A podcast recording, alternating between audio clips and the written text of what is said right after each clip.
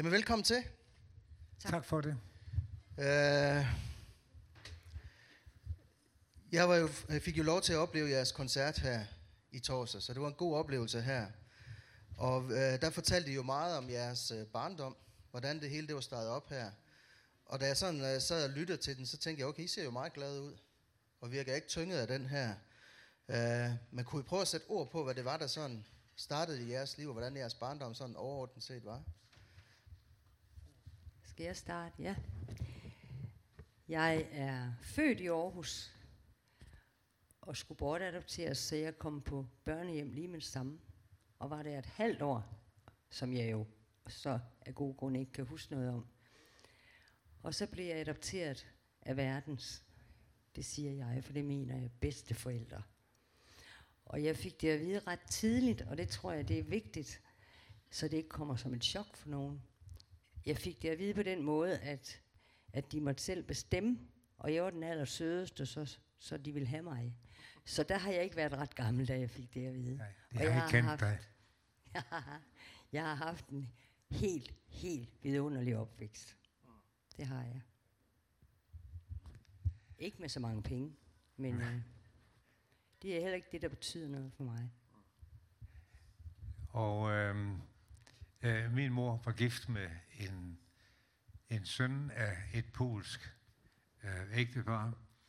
Og øh, han havde taget, og ned i Polen, der var det vist dengang sådan, at når en mand og en kvinde var gift, så havde manden hånd og halsret over kvinderne.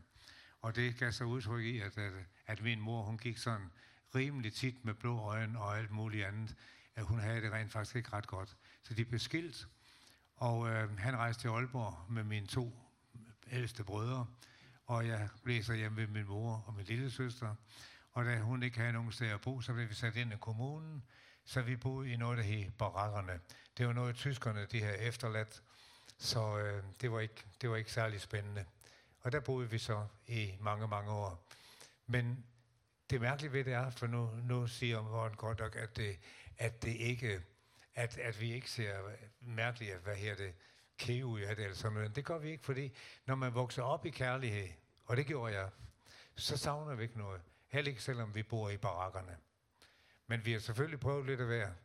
Jeg blev ret hurtigt skiløjet, kom blev opereret, og øh, mistede så synet stort set 80 procent på det ene øje. Så jeg var nødt til at gå med briller, så jeg har sådan nogle store runde sygekasserbriller. Jeg ved ikke, er nogen, der kender dem? Sådan med sådan nogle bøjler, eller nærmest stoltråd, der sagde rundt omkring ørerne der. De er moderne i dag. Ja, så jeg har både et... Ja, men dengang, der var det bestemt ikke moderne. Jeg var både brilleabe og brilleslange og abe og hvad man ellers kaldte os der. Det, vi havde det hele. Men det gør ingenting. Det, øgenavn, det var en del af det, når vi voksede op. Så det, det har vi haft mange af i, i løbet af livet, så det er ikke noget, der betyder noget.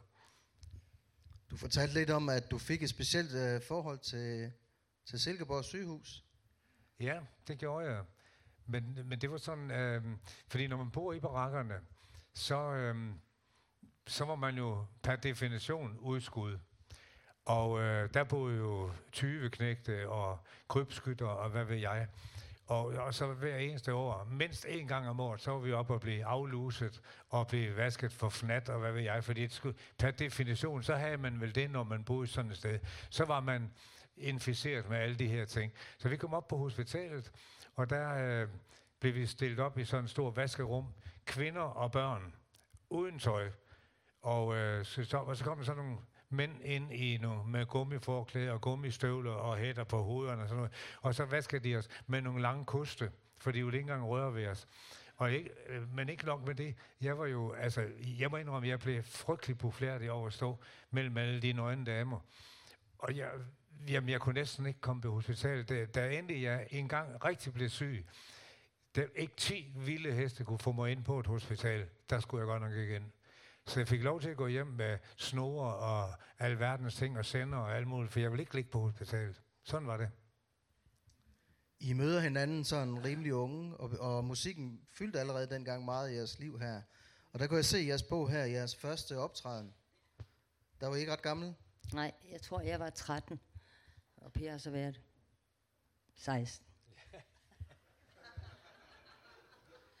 Vi mødte hinanden, da jeg var 11, og Per var med til min 12-års fødselsdag. Og så har vi holdt sammen siden. Men øh, vi gik i fritidsklub, og der blev der lavet et arrangement på noget, der hed Sønderport i Silkeborg. Og der var mange, men fortrinsvis jo familie og forældre og alt sådan noget. Og s- vi skulle spille harmonika. Per kunne spille harmonika, og han lærte mig tre numre på harmonika. Og dem var vi så inde og optræde med. Og så øhm, klappede de jo helt vildt. Det var jo vores familie. Der var der. og så skulle vi give et ekstra nummer, og så begyndte Per bare at spille et eller andet. Og så var jeg jo ikke så gammel, så jeg sagde meget højt og tydeligt, det har vi ikke aftalt. Og så måtte vi jo tage et af de numre, jeg kunne.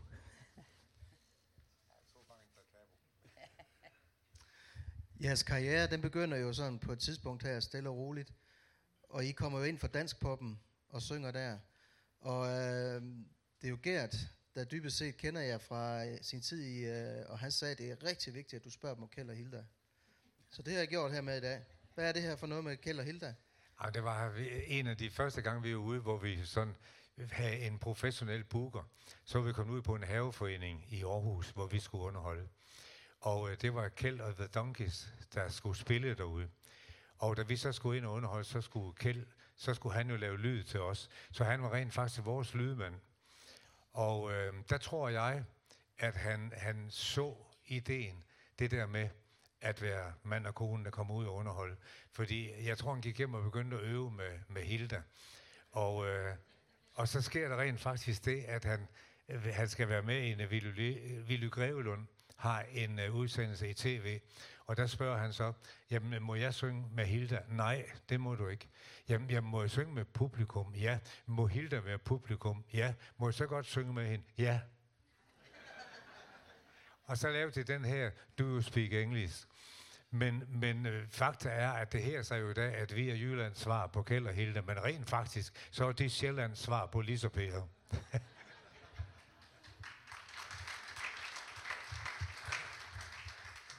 I torsdag, der, øh, der fortalte de også en historie med en fyr, der hedder Bive. Og øh, hvad hedder det? Nu er der nogen her, der er lidt yngre her, men hvem er han egentlig?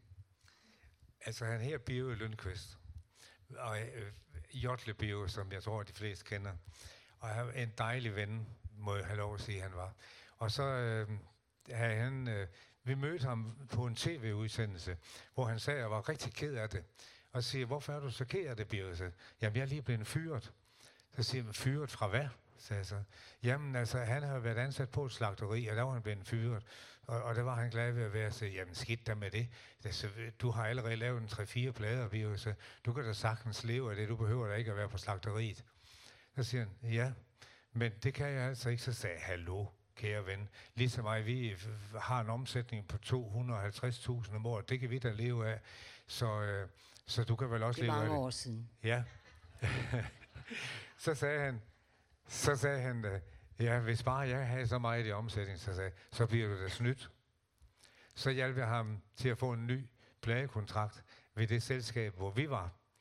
Og det gik han så hjem og viftede foran ham, som han lavede musik ved. Og så blev han jo selvfølgelig rigtig sur og vred, men summen af det hele, det var, vi tog Birge med ud på vores job, og delte vores hyre med Birge, sådan at vi delte den op i tre, og så fik vi, så fik vi hver en tredjedel. Og det gjorde vi i mange år. Så lavede han jo den her rigtige venner. Nej, lille sommerfugl. Nej, frøv, det er vrøvl. Lis. Nej. Det var duen. Det er jo rigtig tre hvide duer. Det er jo den. Ja, Jamen, det, det, er jo det. Det kan jo godt svært at huske det hele. Der kan I selv se, altså det går jo galt heroppe. jo.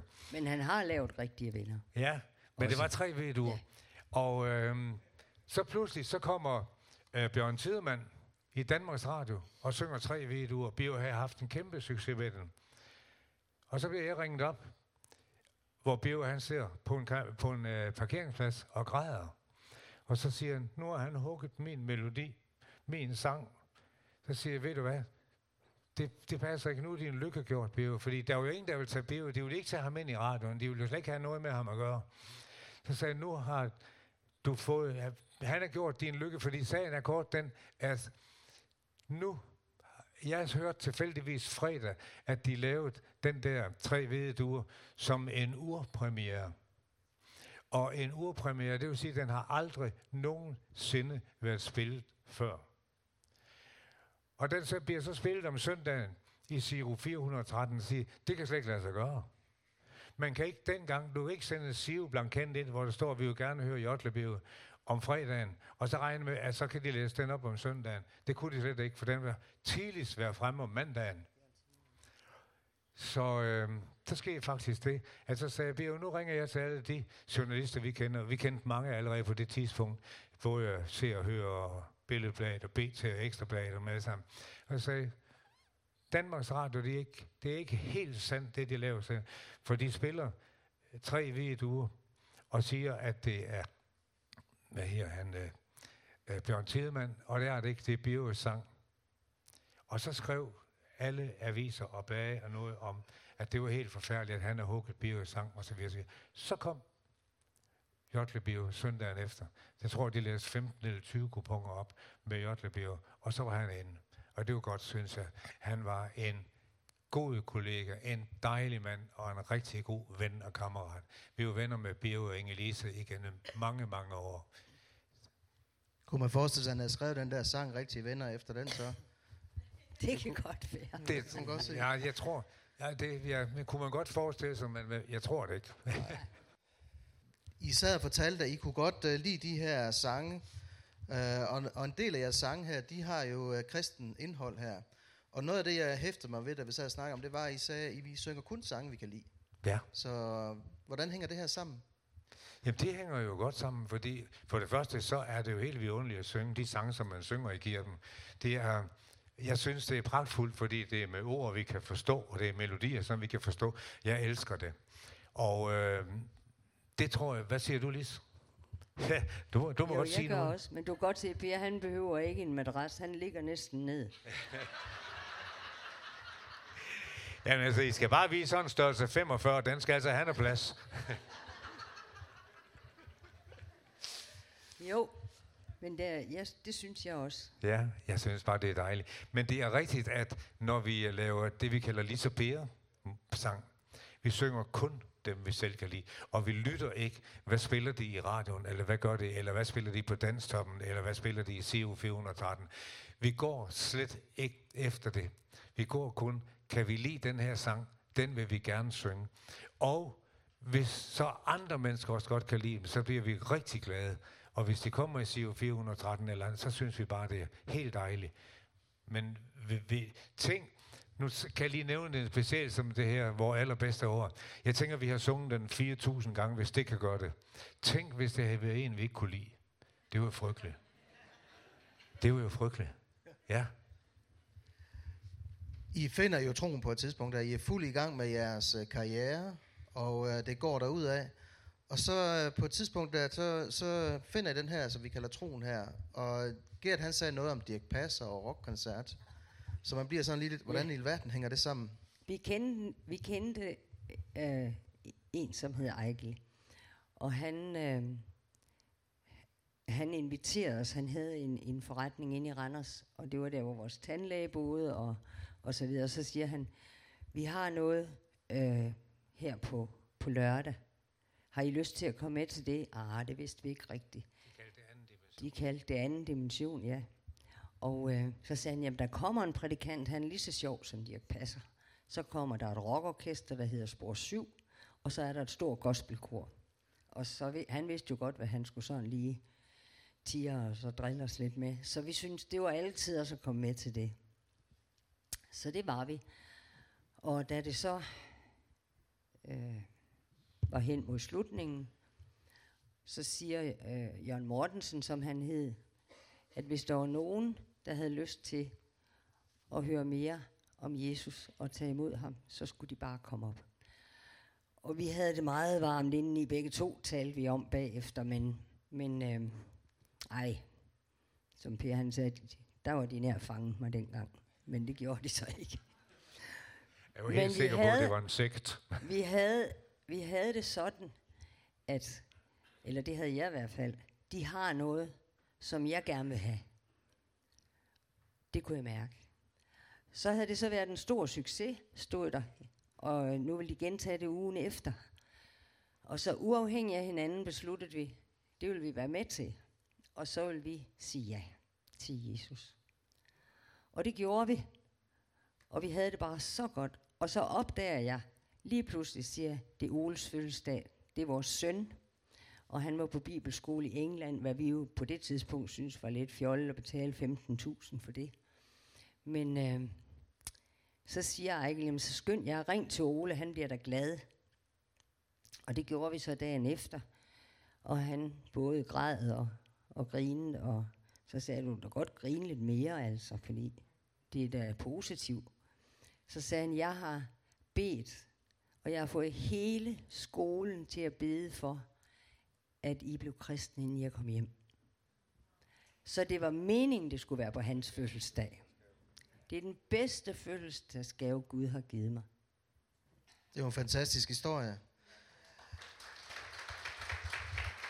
Der er jo alligevel nogle ting, der går forud her, fordi at øh, nu får vi jo sådan lige kremen af, da I tager en beslutning her, men der var alligevel sket noget i dit lille hjem her i forhold til Ole og Lone, jeres datter også, som egentlig var optakten til det, der skete her. Kunne I sådan fortælle om, hvad det var, der skete?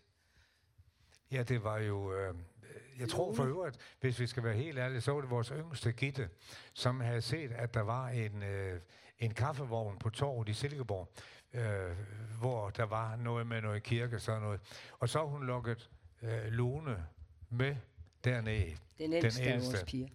Og Lone blev så begejstret, at hun gik hjem og knælede på gulvet derhjemme og sagde, Gud, hvis du er til, så vis mig det. Og hvis du ikke har humoristisk sans, så skal du i hvert fald ikke gøre det, sagde hun.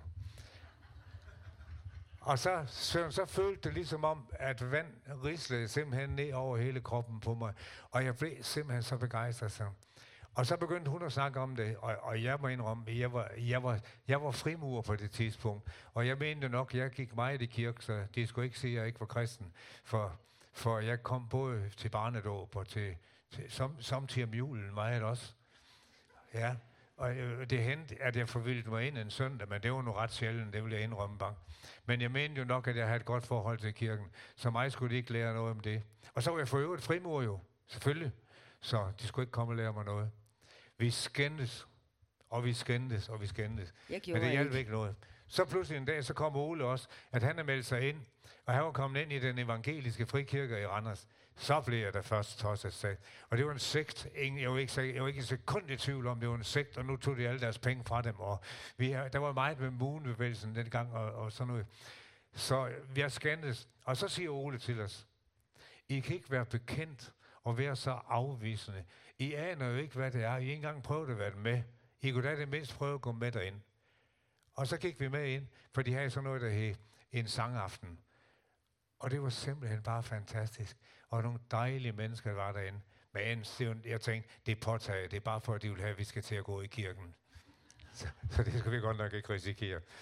Men alligevel blev vi lidt betaget af det her kirke. Og øh, vi får jo aldrig forsvundet fra. Og det var i 1989. Ja. Samme år, som vi udgav vores allerbedste år. Så den fik lidt en dobbelt betydning for mm. os. Ja, fantastisk. Jeg smiler lidt, fordi jeg ved her, det, det er godt at høre din version af det, Per, fordi øh, jeg bliver faktisk kristen i 88, og det første, der sker, da jeg kommer til min far, det er, at han er helt overbevist om, at det var en sekt, ja. jeg var gået ind i her. Ja. Og det var her i kirken her, så det er godt at høre, hvordan du oplevede det engang, og så også, at det kan lade sig gøre, ja. at man ændrer det undervejs her. Ja. Men Ejkel sagde jo også noget til dig dengang, at han snakkede med dig, hvor at du var lidt vred. Og han sagde, men prøv at høre her, der er forskel, sagde han, for du tror, du tror. Ole, han ved, han tror. Ja. Og det må jeg indrømme, det, det fjernede ligesom skæld fra mine øjne. Da jeg hørte det her, du tror, du tror. Ole ved, han tror. Så var det ligesom, at jeg sagde, selvfølgelig, det er sådan, det er. For jeg har da egentlig aldrig sådan haft det helt store for, det skal jeg ikke komme og bære ned. det har jeg aldrig haft. Altså, jeg har da bedt min, min øh, aftenbøn, men det er jo mest fordi, det her min mor sagt til mig, det skal du! Og du skal bede så højt, jeg kan høre, du gør det, sagde hun. Så når jeg lå inde i sengen, så når jeg så var helt færdig, så, sagde, så råbte Amen, Og hvis hun så ikke hørte det, så Amen! Så, og så råbte hun Amen, og så kunne jeg godt lægge mig til at sove. Sådan var det. Og jeg kan for øvrigt huske en gang, hvor jeg sagde, giv, giv mig i dag mit daglige brød. Så, men hvis det er dig lige meget Gud, så vil jeg nu hellere have et stykke lavkage. Så. Det vil nok ikke sige så godt ud i fader, hvor, men uh, giv os i dag vores daglige stykke lavkage. Ja. Ja. Hvorfor ikke? Det, at I uh, kommer til tro på Jesus og begynder at komme i en kirke her, det giver jo faktisk nogle, uh, nogle uh, udfordringer i forhold til jeres karriere. Fordi Ja. I er jo i fuld gang der, Ja. og lige pludselig så står I og, og begynder at få nogle tanker omkring det. Ja, man tænker ved sig selv, er det så her, vi skal blive? Uh, fordi vi tænkte, jamen, kan vi godt tage ud og synge steder, hvor uh, uh, at der sådan er fest og ballade på det høje. ja. Og vi bad, og vi bad, og vi bad. Gud vis os, om det er her, vi skal blive. Og jo mere vi bad, jo mere fik vi at lave. Også om søndagen. Så til sidst så sagde vi, Gud, nu må du godt stoppe, for vi vil også gerne i kirke. ja. Men i Og, øvrigt så... øh, Øh, Så siger vores ældste datter, så sagde hun, selvfølgelig skal I blive der, hvor I er. Nu kan I jo bare tage Cliff Richard. Han, han er også en kristen, og han tager jo også ud og synger til koncert. Og så blev vi enige om, okay, det var her, vi skulle være stadigvæk. Men, øh, men jeg må også sige, at vores booker øh, var meget sådan, tror I nu, det går? Og vores revisor, han kom og sagde, en dag, så sagde han, jeg stod inde i en forretning i dag, og der hørte jeg nogle mennesker, de stod og snakkede om, Lis og Per, de er blevet en kristen, sådan, som om det sagde, nu går det da helt galt for dem. Og så siger han, tror jeg, det går? Så siger han, selvfølgelig går det. Så. Det er altså, så, jamen hvad nu, hvis, hvis I ikke kan få noget job? Jamen så finder Gud nok på noget andet til os. Så, så fordi det her, det vil vi. Uanset hvad det koster. Det her, det vil vi bare. Vi vil være en del af kirken, og vi vil aldrig give det fra os mere. Og øh, vores booker, han sagde, det er da utroligt så meget, de har lavet. Så, hvordan kan det være, at det går så godt? Så det er, fordi vi har to bookere, sagde i to, sagde han. Hvem er den anden? Det er ham, sagde han. Jeg gjorde bare sådan, sagde jeg, det er ham. nå, nå, nå, sagde han. Nå, sagde han. Så ville han ikke snakke mere om det. Der var alligevel en uh, speciel oplevelse i kirken, som, uh, som ligesom bekræftede det her, hvor I fik sådan lidt en overnaturlig oplevelse og bekræftelse på det. fordi som årene gik, så, altså, det- der gik vel et par år, altså, så sådan lige pludselig, så kan man godt komme ind i noget dødvand, og, og det synes jeg, at vi gjorde, og, og, og, øh, og Gud, er du der i det hele taget? Er det rigtigt, at du er der? Og så, og så siger jeg sådan, "Ved- du er nødt til at vise, at, at det er rigtigt, at du er der. Så, øh, så, så gik jeg hjem, og så skulle vi til i kirke, og så, tog jeg en bluse på. Og så tænkte jeg, nej, den kan du ikke have på. Og så tog jeg en anden på, og en tredje på, flere forskellige farver. Så tog jeg en grøn på, og så tænkte nej, det går slet ikke, den ser forfærdelig ud. Og så prøvede jeg igen. Jeg tror, jeg skiftede bluse 3, 4, 5 gange. Men de endte alligevel med at have den grønne på. Og da jeg så kom ind i kirken, så sagde jeg, så gik vi ind på rækken, lige og jeg, og så kom vi til at se lige foran Nils Jørgen, og det var ham, som jeg havde sagt til Gud, at han skulle få Nils Jørgen til at komme med et budskab til os. Og da vi så kommer ind og sætter os ned, så prikker Nils Jørgen mig på skulderen, så siger jeg, jeg har et ord til jer. Nå, siger hvordan ved du det? Jo, for jeg fik at vide af Gud, at der kommer en med en grøn trøje, der sætter sig lige foran mig, og det er ham, det er til.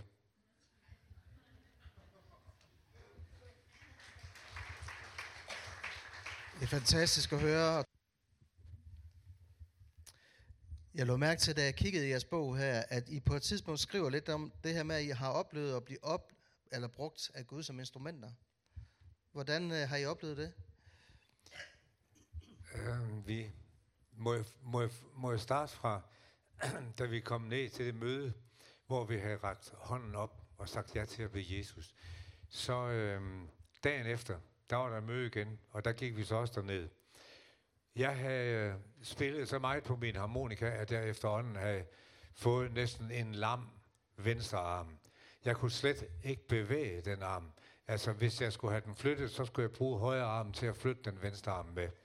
Kun ind, og den gjorde frygtelig ondt.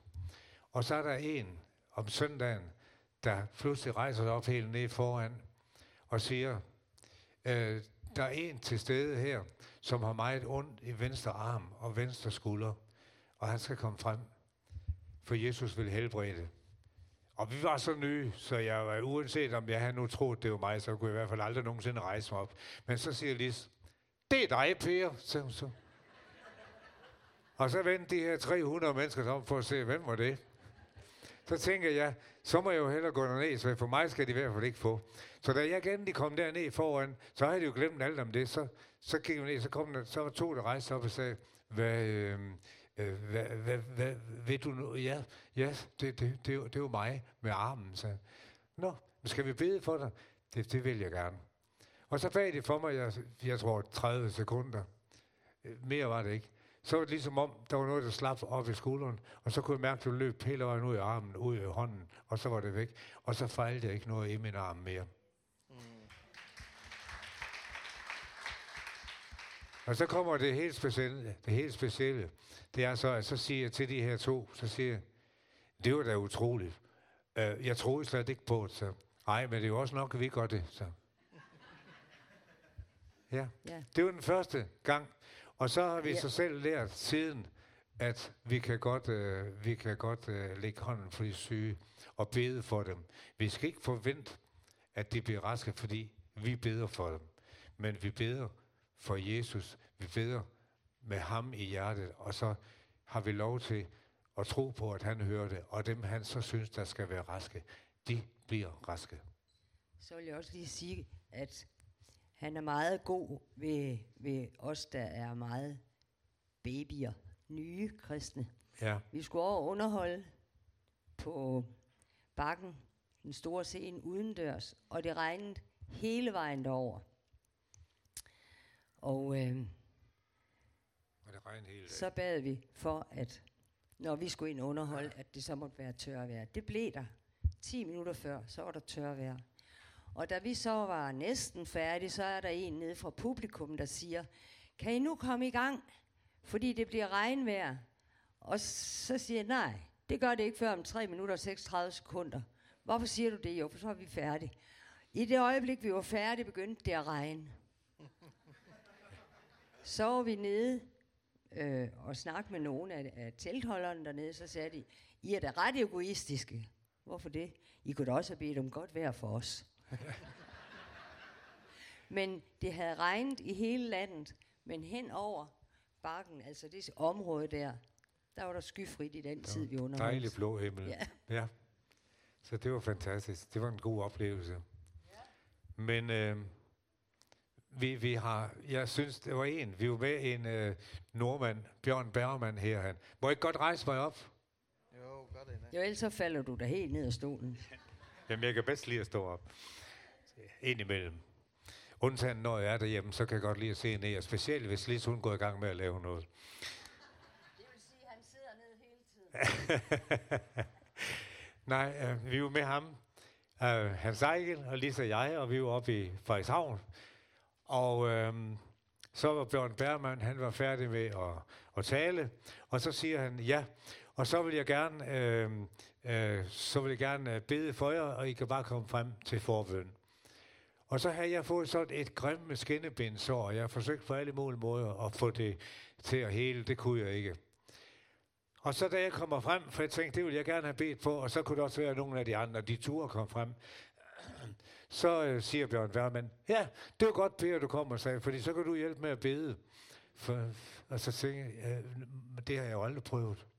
Nå, men øh, det gjorde jeg så. Så kom der en dame hen til mig, så sagde hun, øh, jeg sagde til hende, hvad hedder du så? Jamen, hun er sådan og sådan. Så, og hvad fejler du så?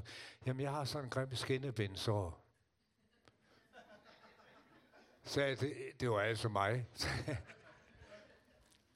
der kom tre damer med skinnebindsår. Og det var jeg skulle bede for dem alle sammen. Og jeg tænkte, det var mærkeligt. Og, ja, og, det, og det var jo mig, der gerne ville have... Nå, men det var der ikke noget at ved.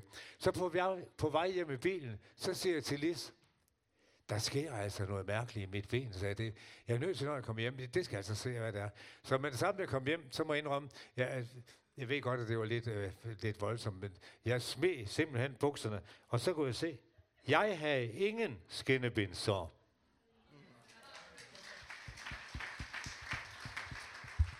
Ja, det er så noget af det, som jeg synes, der er, er fantastisk sammen med Jesus. Det er fantastisk. I oplever flere gange i, uh, igennem jeres liv, at Gud han griber ind. Det her det var nogle af eksemplerne med helbredelse her, men der er andre områder, hvor I beskriver jeres bog, hvor Gud han griber ind i jeres liv, helt konkret. Kunne I prøve at give nogle eksempler på det? Ja.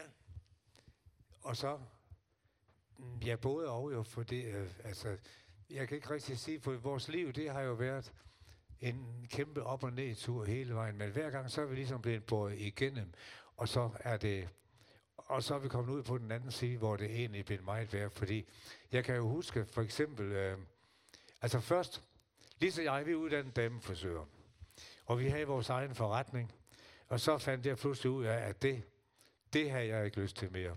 Jeg ville noget andet. Dagen efter, at jeg har taget den beslutning, at det ville noget andet, der kommer der en sælger ind og sagde, kunne du ikke tænke dig at blive ansat i L'Oreal? Jo, det kunne jeg godt sige. Hvornår skal jeg begynde? Ja, jeg kan jo ikke ansætte dig, så. Men summen af det hele, jeg blev ansat i L'Oreal. Der var jeg i 10 år. Så skiftede jeg job, så blev jeg marketingchef i et andet firma. Og det gik også godt, men jeg synes efterhånden, det var meget stressende. Og så fandt jeg ud af, at det der med at være chef i et stort firma, jeg synes knivene, de var lidt for lange. Så en dag sagde jeg til Liste, det, det, det kan vi ikke. Og summen af det hele, vi har købt en bondegård og øh, med dejlige seks tønder land til. Det var ikke så stort jo, fordi det, vi skulle bare bo der. Men øh, det må jeg indrømme, at øh, da jeg så sagde mit, min stilling som marketingchef op, så gik vi både ned med gården og hvad det hele. Jeg tror, vi havde en gæld på halvanden million kroner. Og så tænkte jeg, men det er der ikke nok at ved. Fordi, og der var jeg lidt i tvivl om, om det nu også var rigtigt, at øh, Gud han skulle hjælpe os. Men jeg kunne så sige, hvis ikke vi var gået ned, hvis ikke vi var blevet helt færdige med det, Lis hun foreslog, at vi skulle give os til at synge, det var jeg nok ikke rigtig noget for, fordi jeg, jeg synes, at øh, det kunne man vel ikke leve af. Men det foreslog Lis, og så gjorde vi det. Og jeg må sige, det er Guds velsignelse, at vi gik ned og blev færdige med det bundegårdsaløj og med alle de ting.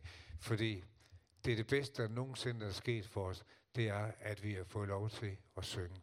Og nu, hvor vi så også kommer ind i det kristne sammenhæng, at vi har fået lov til at, at lave, vi har, tror, vi har lavet tre, fire forskellige kristne CD'er. Og øh, foruden, vi har næsten lavet 50 CD'er. Så, og det er alt sammen, tror jeg, på grund af Guds velsignelse. Det er i hvert fald, som jeg opfatter det. Undskyld, jeg kigger ud, men øh, det er fordi, jeg har indtryk af, at der ser nogen der kigger. Her til sidst, uh, I virker jo glade og har det godt. Ja. Og uh, jeg lå mærke til, da I uh, her i torsdags delte lidt omkring det her. Det er noget, der bare er som et grundlag i jeres liv her. Så hvis I så skulle binde det hele sammen og sige, jamen hvordan kan I blive ved med at være glade og øh, vel tilpasse efter så mange år? Fordi vi, vi laver, nu laver vi det, vi rigtig godt kan lide. Altså synger. Det kan vi godt lide. Og vi hygger os med det. Og det håber vi så også, de mennesker gør, som skal høre på det. Men øh, hvis vi synes, der er nogle triste dage, selvfølgelig er der det. Og der er også øh, nogle dage, man synes, nu må det snart være nok. Men så stopper man ligesom op, og så snakker lidt med Jesus og Gud. For vi ved, at vi har en god Gud, og vi ved, at uanset hvor lidt eller hvor meget vi har, så kommer vi aldrig til at mangle noget. For lige så snart, at vi synes, nu kan det ikke blive værre, hvis vi har den periode, jamen så griber Gud ind, fordi så sker der et eller andet, som løfter det hele op igen. Så vi har en trofast Gud. Jamen, jeg, jeg, synes også, det, jeg synes også, det er spændende at fortælle, at, øh, at vi øh, var på et tidspunkt, hvor vi kom ret meget ned i økonomi. Jeg får at sige, at vi var næsten helt på bar bund. Og øh, så måtte vi jo folde vores hænder og se. Og så en dag, så gik jeg lige ud og lukkede øh, postkassen op. Så lå der en kuvert med 5.000 kroner ind i postkassen. Ja. Har I lyst til at synge lidt mere ja. for Jeg os skal her? lige fortælle Ja. Den der med, at, at Gud også har humoristisk sans. Yes. Vi har noget, der hedder Allianceuge, men det er vist over hele landet, er det ikke? Men vi har i hvert fald i Randers. Og der har vi øh, en lille menighed, som starter op, Og de er ikke så mange, det er mest ældre mennesker, så der er vi altid. Og inden jeg tog hjemmefra, fik jeg den besked. Du giver 100 kroner i dag. Jamen, det er okay, det gør jeg så. Og så da vi sad, og kurven gik rundt, så tog jeg bare hånden ned i min task og fik en 50'er op. Og så tænkte jeg, Nå, det er også fint nok. Så lød det igen. Jeg sagde 100. Nå, okay. Er det nu, vi skal lave indsamling, eller? vi glæder os til at høre nogle flere sange fra jer her. Der er en. Der er en ting. Nå, jamen, det er slet ikke det, jeg skal bruge nu. Nej. Så tager jeg den her. Så tager jeg min egen. Hvis ikke lydmanden slår på det, så... Han, er, Lyvand har nok fået nok. Nej, der er en ting, som jeg også synes, og det, det er nu fordi Jørgen han sidder dernede, og så kommer jeg pludselig i tanke om, fordi vi var sammen på Pejsegården til øh, et jubilæum øh, i Danmarks Radio, og øh, vi havde så fået lavet sådan, at øh, der skulle vi jo selvfølgelig, der var mange øh, forskellige solister med, og vi har fået Lone og vores, også hendes veninde, Viviane, har vi fået til at få lov til at synge kor for dem alle sammen. Nå, og så skulle vi jo så ned til Fejsegården. Det gik godt det hele. Undtagen Bibiane. Hun havde sat sig i sin bil. Hun boede i Aarhus. Og da hun kommer ud til motorvejen ude i Aarhus, så går hendes bil i stykker. Og hun stod der, og jeg skal ned og synge kor. Og jeg kan ikke nå det, hvis ikke jeg kommer afsted nu. Hvad skal jeg gøre? Og hun forsøgte at ringe til taxa. Hun, forsøgte, hun kunne ikke finde fanden noget. Så kommer der pludselig en bil og kører ind foran hende. Og så står der en mand ud, og så siger han, Nå, bitte pige, du ser helt fortabt ud. Ja, men jeg skal til Bræstrup, og, og, jeg skal, og, og jeg skal synge, og det, og, og, og det kan jeg ikke nå. Sådan. Nå, men der var du heldig, så, for jeg skal også til Bræstrup. Sådan. Og så hoppede hun ind i bilen, og så kørte de ned til Bræstrup, og hun kom til tiden. Og hun stod så, da hun var ude, så stod hun ned for at kigge på, på det her øh, hotel. Og så øh, siger hun, ja, det der, jeg skal ind. Og så vendte hun sig om for at sige tak for turen. Så var han der ikke. Der var heller ingen bil. Der var ingenting.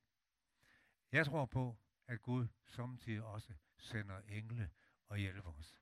Men det er, det er ikke sådan, som nogen tror, der kommer sådan en med nogle store baskende vinger. Så det tror jeg ikke. Det er ganske almindelige mennesker.